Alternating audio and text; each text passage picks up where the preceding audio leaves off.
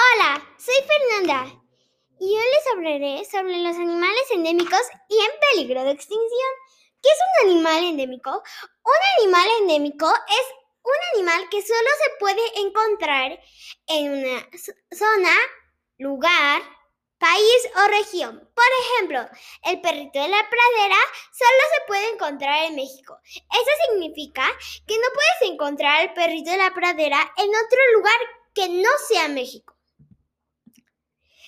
¿Qué es un animal en peligro de extinción? Un animal en peligro de extinción es el cual está casi extinto.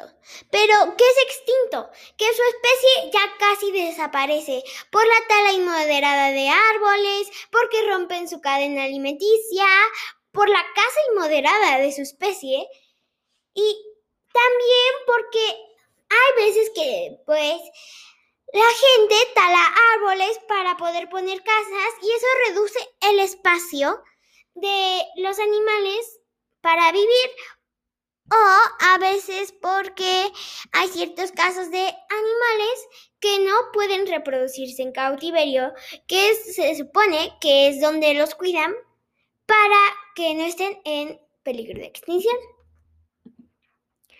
Zorrillo pigmeo o mofeta moteada pigmea. ¿Qué es eso?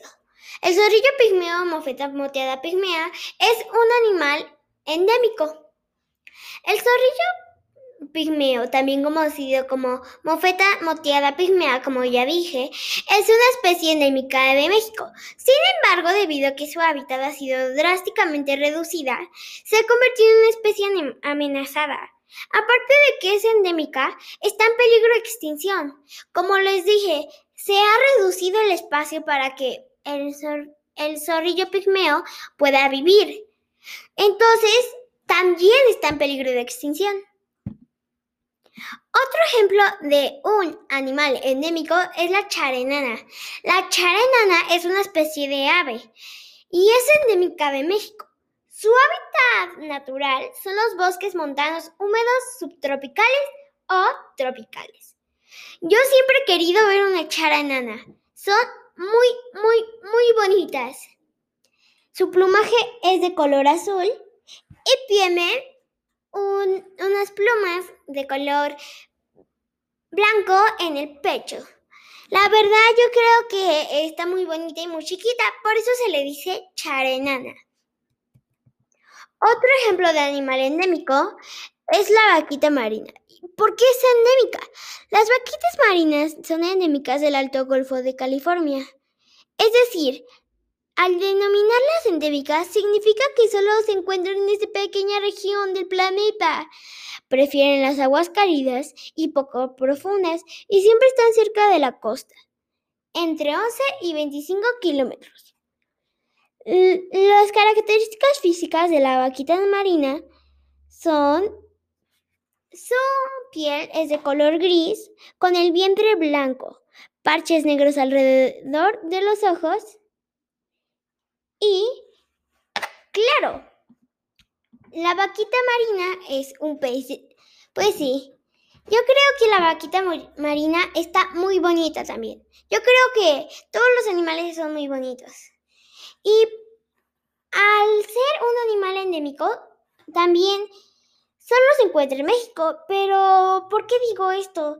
Lo triste es que como el zorrillo pigmeo, también está en peligro de extinción, que significa que si se acaban las vaquitas marinas y solo queda una, ya no va a poder reproducirse. La principal razón por las que están extintas es porque mucha gente en vez de como que cazar los peces con con caña de pescar, otras cosas, lo hacen con redes. Y al hacerlo, a veces atrapan a vaquitas marinas, las cuales, como ya vimos, están en, la costa. Bueno, siempre, casi siempre están en la costa, ya que no les gusta mucho las aguas profundas. Ahora veamos ejemplos de animales en peligro de extinción. Eh, el leopardo de las nieves. ¿Por qué está en peligro de extinción? La cantidad de leopardos de las nieves en estado salvaje está disminuyendo, principalmente debido a la pérdida de hábitat, la caza furtiva y los impactos del cambio climático. Debido a las formas insostenibles de caza o inmoderadas de caza, está perdiendo su principal presa, los ungulados. ¿Qué es? Bueno, me cuesta un poquito pronunciarlo. Los ungulados. Un ungulado es un animal que es presa de este de leopardo de las nieves. Pero, ¿por qué se extingue por eso? Como ya lo dije, pueden romper su cadena alimenticia y al romperla ya no tienen cómo comer. Como los leopardos de las nieves son carnívoros, ellos no se alimentan de plantas, ellos se alimentan de animales. Por eso, si cazan bastantes de los animales que ellos comen, no les dejan nada para ellos. Y en vez de que sea una casa natural como lo que ellos hacen con los animales, es una casa inmoderada, que es lo que hacemos los humanos con ciertos animales para hacer abrigos, para disecarlos. Y la verdad yo creo que eso no está bien, que no deberíamos hacerlo. Por eso hay que ver cómo lo podemos parar. Otro animal en peligro de extinción es el quetzal. ¿Y por qué está en peligro de extinción? Una de las principales causas de por qué el quetzal está en peligro de extinción en Guatemala y en, México destacan las siguientes. La tala inmoderada de árboles es un motivo por el que por el cual se reduce su hábitat. Como lo dije, talan árboles, reducen su hábitat y ya no tiene donde vivir. Cuando talan los árboles, el, bueno, el quetzal vive en árboles. Talan los árboles, crean casas y también hay mucha población la cual caza pájaros. A lo mejor el quetzal dicen, ay, el quetzal es muy bonito. Pero no, yo creo que no hay motivo por qué cazarlos. Entonces, destruyen sus casas y aparte reducen el espacio de su hogar. Y por último, otro animal en peligro de extinción es el panda gigante. Las principales causas de peligro para el oso panda son la dificultad para reproducirse cuando están en cautividad. Como ya lo dije, cautividad es en cautiverio. Y por eso, según esto, el oso panda tiene dificultades para reproducirse en cautiverio.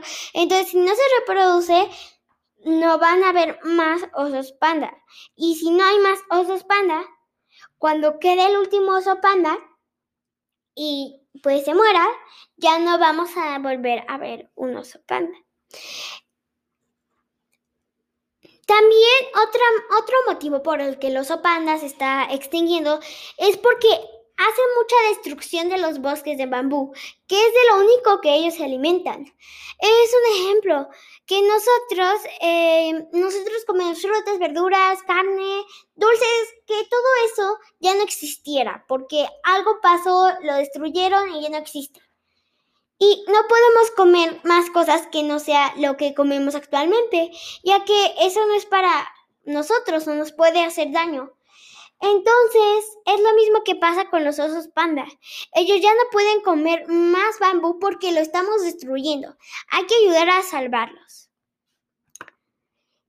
Todos los animales en peligro de extinción, o la mayoría, están en cautiverio y ahí los cuidan, les dan de comer, pero no tienen el espacio que deberían tener. Y hay veces que los zoológicos, al estar encerrados en una jaula, también eh, como que pues es como un tipo de cautiverio. Los cuidan y todo, pero ellos no tienen el espacio que deberían tener para poder sobrevivir. Y por lo tanto, el cautiverio lo hace para cuidar y que, no sé, los animales pues no los casen o pues algo por el estilo, pero yo creo que sería mejor dejarlos en su hábitat natural y hacer ilegal pues la caza de animales inmoderada. Pero, o sea, hay animales que no necesitamos. No necesitamos al oso panda para comer Con necesidad me refiero que no tenemos por qué cazarlos. A lo mejor los cazan, uh, bueno, al oso panda no lo cazan, pero si es que lo cazarán, ¿para qué lo necesitamos? O las vaquitas marinas, no las necesitamos. Las vaquitas marinas no nos las podemos comer. Entonces, en vez de utilizar una red, utilicen una, mm, bueno, otra forma de pescar los peces para que no las atrapemos. Porque, pues, qué necesidad. Y el quetzal, no me imagino que los quetzales se puedan comer. Entonces, pues tampoco hay que cazarlos. Hay gente que caza pájaros y sin un motivo está mal. Entonces, pues yo creo que pues debemos de cuidar a todos los animalitos y no cazar a los que realmente pues no necesitamos cazar o no tenemos por qué cazar. Y si es que se van a talar árboles, se talen, que se talen, pero no inmoderadamente. Y cuando se talen, que, que planten más para que después crezcan y podamos seguir nosotros vivos, porque no solo es hogar de animalitos, también gracias a los árboles nosotros podemos vivir. Bueno, hasta aquí este podcast. Espero que les haya gustado y servido mucho.